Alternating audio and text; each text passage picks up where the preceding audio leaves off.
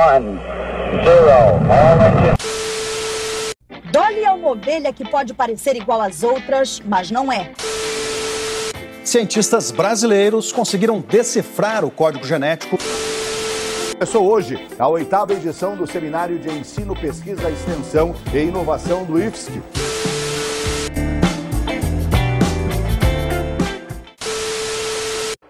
One small step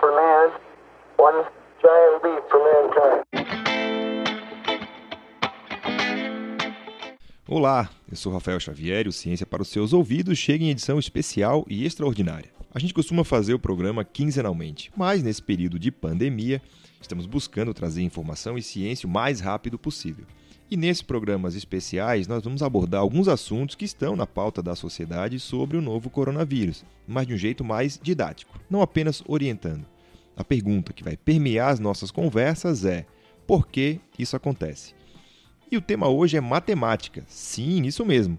Quais são as principais funções matemáticas por trás do que temos visto nos meios de comunicação? E o tal achatamento da curva? Tu já pode ter estudado isso na escola. Como olhar para um gráfico de maneira crítica?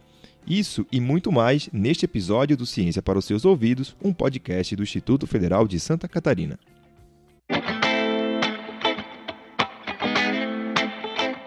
E para conversar com a gente está aqui a professora Vanessa Oexler, lá do campus Gaspar do IFSC. A professora Vanessa tem licenciatura em matemática, especialização em formação de professores, mestrado em ensino de ciências naturais e matemática e doutorado em educação matemática. Professora Vanessa, a gente tem visto aí muito a imprensa tratar né, sobre é, o coronavírus apresentando gráfico e tal. Para aquele pessoal que não gostava muito de matemática e sempre se perguntava, mas quando que eu vou usar isso? Como é que. Né, será que depois eu vou ter aplicação prática e tal? Chegou a hora então. Pois é, chegou a hora mesmo, Rafael. Então, para quem não gosta de matemática, é a hora de, quem sabe, ver uma aplicação daquilo que a gente trabalha em sala de aula, né? É, eu, como professora, e vejo esses gráficos, vejo esses dados, eu fico pensando como é que eu posso explorar isso com os meus alunos, para eles perceberem que realmente tem uma aplicação. Então, eu estou agora trabalhando com ensino médio, um conteúdo bastante explorado no que a gente está vê aí na mídia, que é a função exponencial. Do que está sendo falado aí, quais são as principais é, operações que a imprensa tem usado, então? Um dos, uma das funções aí que a gente está vendo muito é a função exponencial, né? Então, a gente observa os gráficos do número de casos das pessoas infectadas em vários países e a gente percebe, começa com poucos casos e de repente esse número de casos aumenta assim de uma forma bastante acentuada. E isso é muito característico de uma função exponencial. Ela começa lenta e de repente ela cresce assim bastante com bastante acentuação. E aí os especialistas estão analisando isso, buscando padrões, né, para entender qual é a taxa de crescimento do número de casos dia a dia. Então, essa taxa de crescimento, como é que a gente calcula? Pega o número de casos de um dia, divide pelo caso anterior. E aí a gente consegue ver se existe um padrão de um dia para o outro, né? Dentre vários dias que a gente observa os dados. Segue um padrão, isso dobra, isso aumenta 50%. Aí, se a gente encontrar um padrão, a gente consegue gerar um modelo que pode prever a quantidade de infectados e isso pode ajudar o poder público a tomar algumas medidas, como compra de insumos, criação de leitos em hospitais, medida de isolamento para diminuir a transmissão, né, entre outras medidas. Então, a matemática ajuda muito nessa tomada de decisões em períodos como esse. A gente, para isso, usa um ramo da matemática chamado modelagem matemática. Está dentro da, modelagem, da matemática aplicada isso. Então, a partir dos dados que a gente coleta, a gente busca por modelos que expliquem o comportamento da pandemia. Hoje em dia, a gente usa bastante né, nessa questão da pandemia, mas a modelagem matemática é utilizada em várias outras coisas, como é, a gente percebe plantação, período de colheita, né? tem várias outras aplicações, mas lógico que o nosso foco hoje em dia é a pandemia, então a modelagem matemática pode nos ajudar muito. Então, observando os dados, como é que eles crescem, qual é o pico, a partir de que momento esse número de dados tende a diminuir. Então, com base nisso, a gente pode tomar medidas para tentar diminuir o número de casos, inclusive o número de mortes. Claro que para se fazer essa modelagem matemática, a gente usa muitos outros fatores, né? Não é só uma função exponencial, que a gente leva apenas o número de casos inicial e aquele dado se dobra, se triplica, se aumenta 50%, mas para uma modelagem mais precisa, a gente vai usar outros fatores. É, taxa de transmissão, contato entre as pessoas, temperatura de propagação do vírus, então outros dados de outros países, porque tenta se perceber se cada país tem segue um ritmo de crescimento ou eles seguem mais ou menos o mesmo padrão. A gente observa pelas curvas dos gráficos que eles seguem um padrão de crescimento acentuado, mas em alguns países esse crescimento é mais acentuado do que outros. E aí podem se criar modelos para cada país, porque às vezes um país pode ser diferente do outro também, né? Questão de clima, questão de tipo de população, tudo isso pode influenciar. O ministro da Saúde tem usado muito uma ideia né, de que ah, na medicina nem sempre dois e dois são, são quatro. Às vezes dá quatro, às vezes não. Mas já com base no que está sendo feito nos outros países, é possível sim usar a matemática para definir um padrão? É possível é, que se mantenha um padrão? Ou essas outras variáveis da medicina não estão deixando que se faça uma conta mais é, concreta com relação a isso nesse momento? É, na verdade, assim, a matemática ela é precisa, né? Então, eu vou fazer um padrão e se eu tiver todos os dados corretos, eu teria uma previsão. Mas eu sou obrigada a concordar com o ministro, porque a, a medicina ela não é exata como a matemática. Né? Porque se fosse exata, a gente ia dizer, ah, não, é, tal é, população com mais de 60 anos é mais suscetível a pegar doença, a porcentagem é maior de, de letalidade, então são só esses que vão pegar e às vezes outros também pegam, né? Então, assim, a, a, matemática ela vai te dar uma previsão, mas ela não te dá uma precisão, entende? Ela vai te dizer assim, olha, eu tenho que tomar cuidado com isso porque o, é, tende a seguir um padrão como esse, mas dependendo do que a gente fizer, pode ser que isso não, não se atinja. A gente tenta, claro, fazer modelos o mais precisos possíveis. Por isso que eu, é o que eu te falei, leva-se em conta vários dados.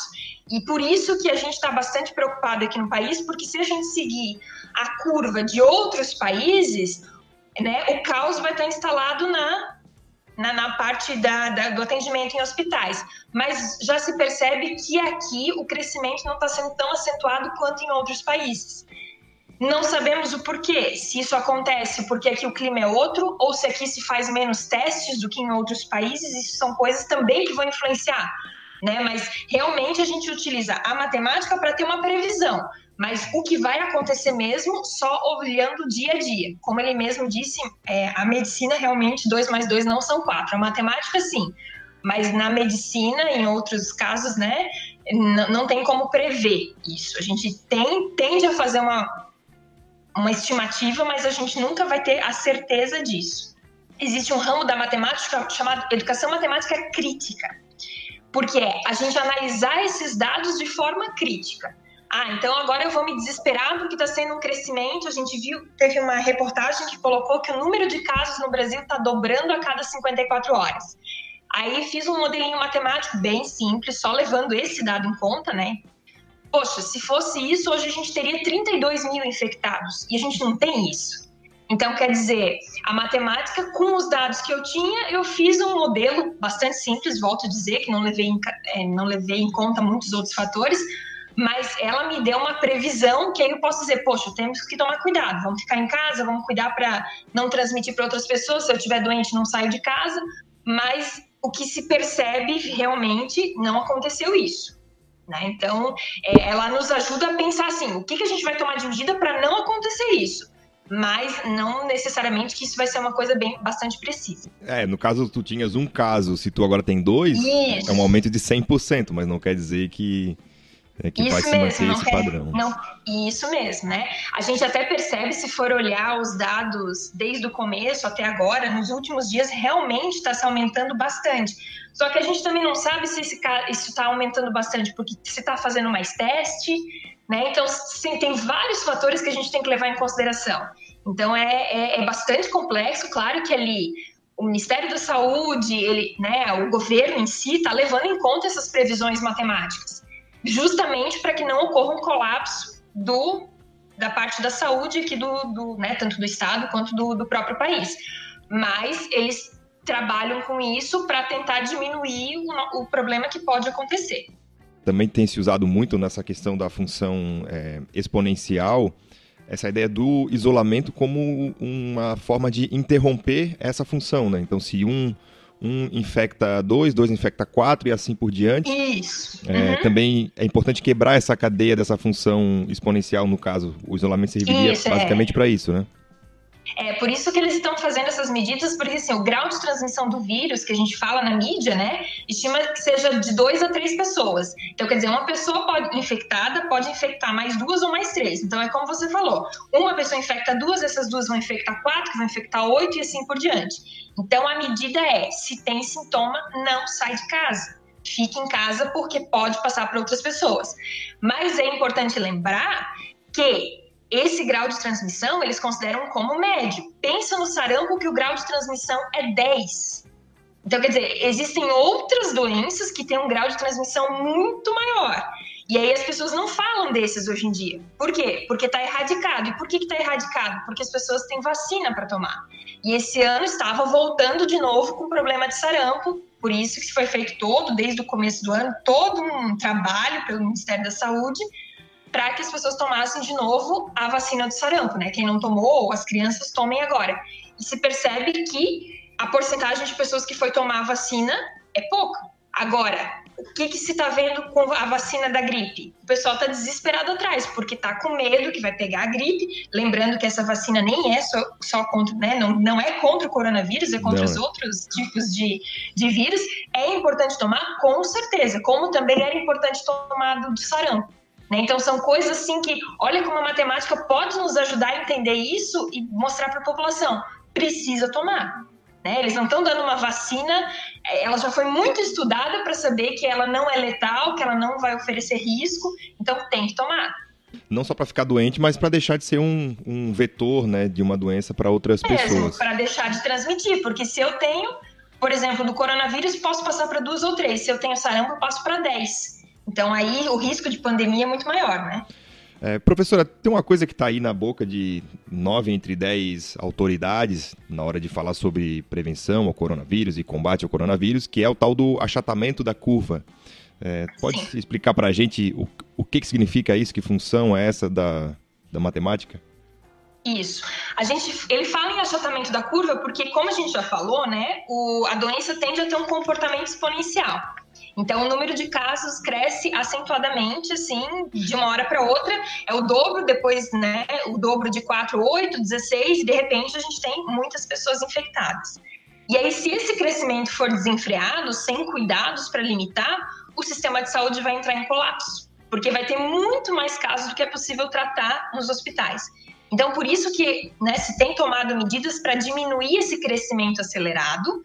Então, é isso que eles chamam de achatamento da curva, porque o crescimento acontece, só que ele acontece de forma mais lenta.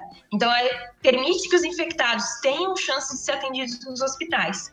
Então, o que tem preocupado a área da saúde e os governantes, apesar do gra grau baixo né, de letalidade do vírus, que eles indicam ser, assim, em média, 3,5%, mas que se todo mundo pegar ao mesmo tempo, não vai ter local para essas pessoas poderem se tratar, e aí realmente o caos vai estar instalado e esse grau de letalidade vai aumentar muito mais. Então, o achatamento da curva é diminuir o número de pessoas infectadas ao mesmo tempo. Na matemática, essa função se chama como? É esse, esse gráfico, né? Quando vai analisar esse gráfico para trabalhar para ele achatar essa curva, né? Para não subir muito é, vertiginosamente É, na- e depois cair. Sim, na verdade a gente busca o que a gente chama na matemática de uma curva logística. Ela no começo, ela tende a ser uma função exponencial. Aí ela chega um momento que ela para de crescer de forma tão acentuada, o crescimento começa a ser constante, então quer dizer, todo dia a gente vai começar a ver que o número de casos é praticamente o mesmo. Ah, hoje a gente viu que foram 100 infectados, amanhã vão ser 100, no outro dia vão ser 100, então quer dizer, não está aumentando o número de infectados. E aí, a partir do momento, isso começa a descer. A gente começa a diminuir o número de infectados. A gente observa isso no caso da China. Então, é uma curva logística, até porque, assim, é, não existe na natureza algo que seja para sempre uma função exponencial. Porque não, é impossível que todo. É, que isso não pare alguma vez. Vamos pensar assim: é, nós somos lá quantos bilhões de pessoas no mundo. Se for uma função exponencial, isso uma hora todo mundo vai estar infectado. Então vai parar também, essa função exponencial vai parar. E função exponencial a gente sabe que ela tende ao infinito. Então, como o nosso número de pessoas é limitado, não tem como existir uma função exponencial. Então, no caso aqui, a gente trabalha com uma curva logística que ela tende a ser uma função exponencial no começo, onde ela cresce muito rápido, depois ela começa, esse crescimento fica constante e depois esse crescimento acaba caindo. Né? A gente chama aquele momento em que começa a ficar constante, começa a cair de ponto de inflexão, onde se para de crescer e começa a ficar constante e cair. Então a gente busca, é, tende a ser uma curva logística. Se a gente for olhar o gráfico da China, que é a primeira que já houve casos de parar e começar a declinar, ela, ela tem se assemelha a isso. Ela cresce rápido, depois ela começa a parar, estagnar e ela, ela decresce. Agora também essa parte dos gráficos é uma coisa que está sendo é, explorado muito aí, em especial pelos meios de comunicação. É, quais são os principais cuidados que a gente tem que ter na hora de analisar um gráfico, né, já que tem, tem muitos aí surgindo? Sim, o principal cuidado que eu digo para todo mundo é observar a fonte. Quem fez o estudo, se é uma instituição séria, lembrar que os dados nos dão previsões, né, que podem ou não se confirmar. Então a gente, claro, que eles mostram para que a gente tome cuidado, para que não passe o vírus, mas também não é caso de a gente ficar desesperado que todo mundo vai pegar, não é esse o caso. Né? Eles fazem previsões para tentar entender e poder se aparelhar nos hospitais para poder atender a todos da melhor forma possível. Mas o que eu digo para analisar o gráfico é toma cuidado sempre. Qual é a fonte, de onde vem, quem está passando isso. E isso, gente, não é só agora na pandemia, isso é para qualquer coisa. A gente sempre tem que ter o contexto de onde vem isso, né? Para que a gente possa ter realmente é, analisar com bastante cuidado o que nos é passado. e além disso, né, professor, eu acho que também tem acontecido muito é, a comparação em gráfico de coisas que são incomparáveis, né? Teve um, um gráfico que circulou bastante nas redes sociais que era comparando o comportamento do vírus entre, em Santa Catarina e no Brasil. Só que se tu não fizer esse cálculo de acordo com alguma medida, por 100 mil habitantes ou por milhão de habitantes, enfim, ela fica uma grandeza desigual. Não, e assim, é muito importante até que quando a gente faz essas comparações, a gente tem que trabalhar com porcentagem. Porque aí a porcentagem nos permite é, comparar o todo, né, é, sempre com 100. Porque porcentagem, o que, que significa? Por 100. Então, a gente vai comparar sempre um dado com relação a 100 pessoas.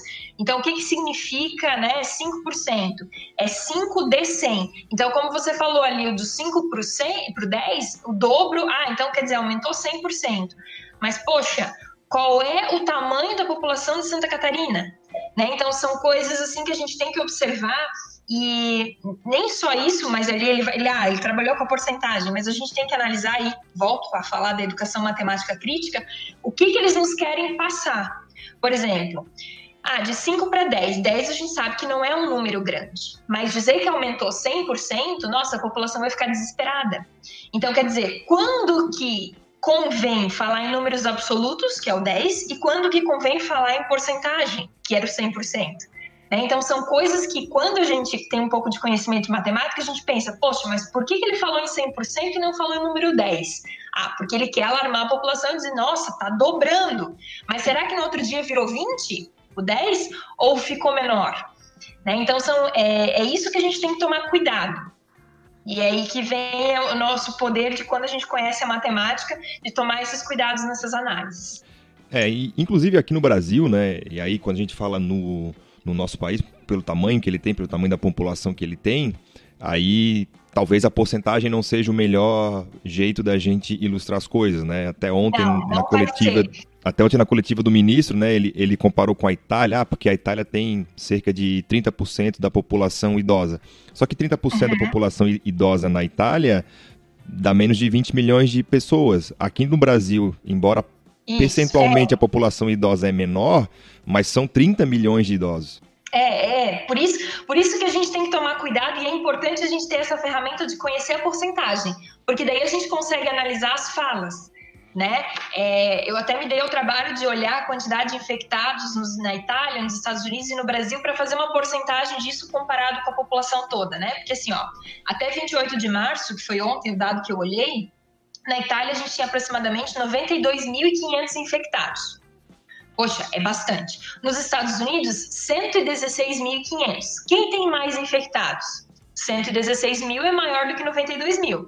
Só que vamos comparar a população. A Itália tem 60 milhões de habitantes, ou seja, 0,15% da, da população da Itália foi infectada. Já os Estados Unidos têm 327 milhões, e que corresponde a 0,03% da população infectada. Ou seja, a Itália tem cinco vezes mais infectados em números, né, considerando a porcentagem do que os Estados Unidos. Então, se eu falar em números absolutos, é, eu posso dizer que os Estados Unidos têm mais, mas comparando com o todo, como você fez essa comparação ali, né, o número o número em si absoluto vai ser maior. E no Brasil, por exemplo, até ontem, 3.477 infectados, de um total de 209 milhões. Isso dá 0,002%. Então, quer dizer, se eu falar para a população que é 0,002%, alguém vai cuidar? Agora, se eu falar que são 3.477 infectados, que é a mesma coisa, porque os dois são equivalentes, um está falando em número absoluto, outro está falando em porcentagem, não vai dar mais as pessoas não vão ter mais cuidado na hora de sair de casa, na hora de né, passar um álcool gel, de usar sabonete, enfim. Então, é, são coisas que é, a gente tem que saber e que a mídia utiliza e até o poder público vai utilizar para saber quando dizer para a população: agora estamos tranquilos ou agora não estamos tranquilos. É, e a gente fala de números, né, professora? Mas é, nós estamos falando também de vidas, né? Então claro. é difícil mensurar o, claro. o, quanto é pouco e o quanto é muito, né? Na verdade, qualquer vida é muito para se perder nesse momento. E o, o que, que a gente pode aprender então com essa pandemia? Primeiro que a matemática é muito importante, né? Quem sabe agora os alunos deem valor para o que a gente trabalha em sala de aula, porcentagem, função exponencial, o pessoal em ensino superior que vê essa curva logística, né? Que ela é mais vista, taxa de variação no ensino superior. Mas eu acho que, assim, é um aprendizado também para todo mundo, e principalmente que a gente precisa investir mais em saúde e educação. Por que, que a gente está tão preocupado atualmente com essa pandemia? se a gente observa aqui, né, falando agora em dados, ah, que a taxa de letalidade não é tão alta, que o grau de transmissão não é tão alto, mas por que está tão, tá tão preocupado? Porque não tem local para atender todo mundo se todo mundo pegar essa, essa gripe, né, esse, esse vírus, ao mesmo tempo. E aí, o que está faltando? Investimento na saúde, mais investimento em leitos, mais investimento nos profissionais. Educação também, falta investimento, então é isso que a gente tem que aprender. Poxa, que, que, que a gente pode tirar, vamos dizer assim, de bom disso? De ver que a gente tem que aprender com os erros. A gente vai ter que investir mais na saúde, a gente vai ter que investir mais na educação. Por que na educação? Poxa, para que a gente consiga analisar esses gráficos e tenha uma visão um pouquinho melhor do que está acontecendo, em pesquisa para que a gente consiga criar outras formas de desse vírus não se propagar ou de novos vírus, né? Porque esse é um, mas daqui a pouco surgem outros, né? Então a gente percebe que essas coisas vão ao, ao longo dos anos acontecendo. É, também assim, questão de dar mais valor ao que a gente já tem, né? Valor à família, porque agora a gente está em casa com a família, ver o que, que é importante, né, cuidar para que a, os nossos familiares não peguem isso, solidariedade, a gente pode ajudar alguém tem um vizinho, às vezes, que é tá na, no grupo de mai, maior risco de pegar, por que, que eu não posso oferecer para ele que eu vá no mercado no lugar dele? Então, são coisas que eu acho que a gente tem que aprender com isso. Tá certo. Professora Vanessa Wexer, lá do Campus Gaspar. Obrigado, viu, professora, por atender a gente. Estamos sempre à disposição aqui. Então tá, eu que agradeço pela oportunidade de falar um pouquinho da matemática.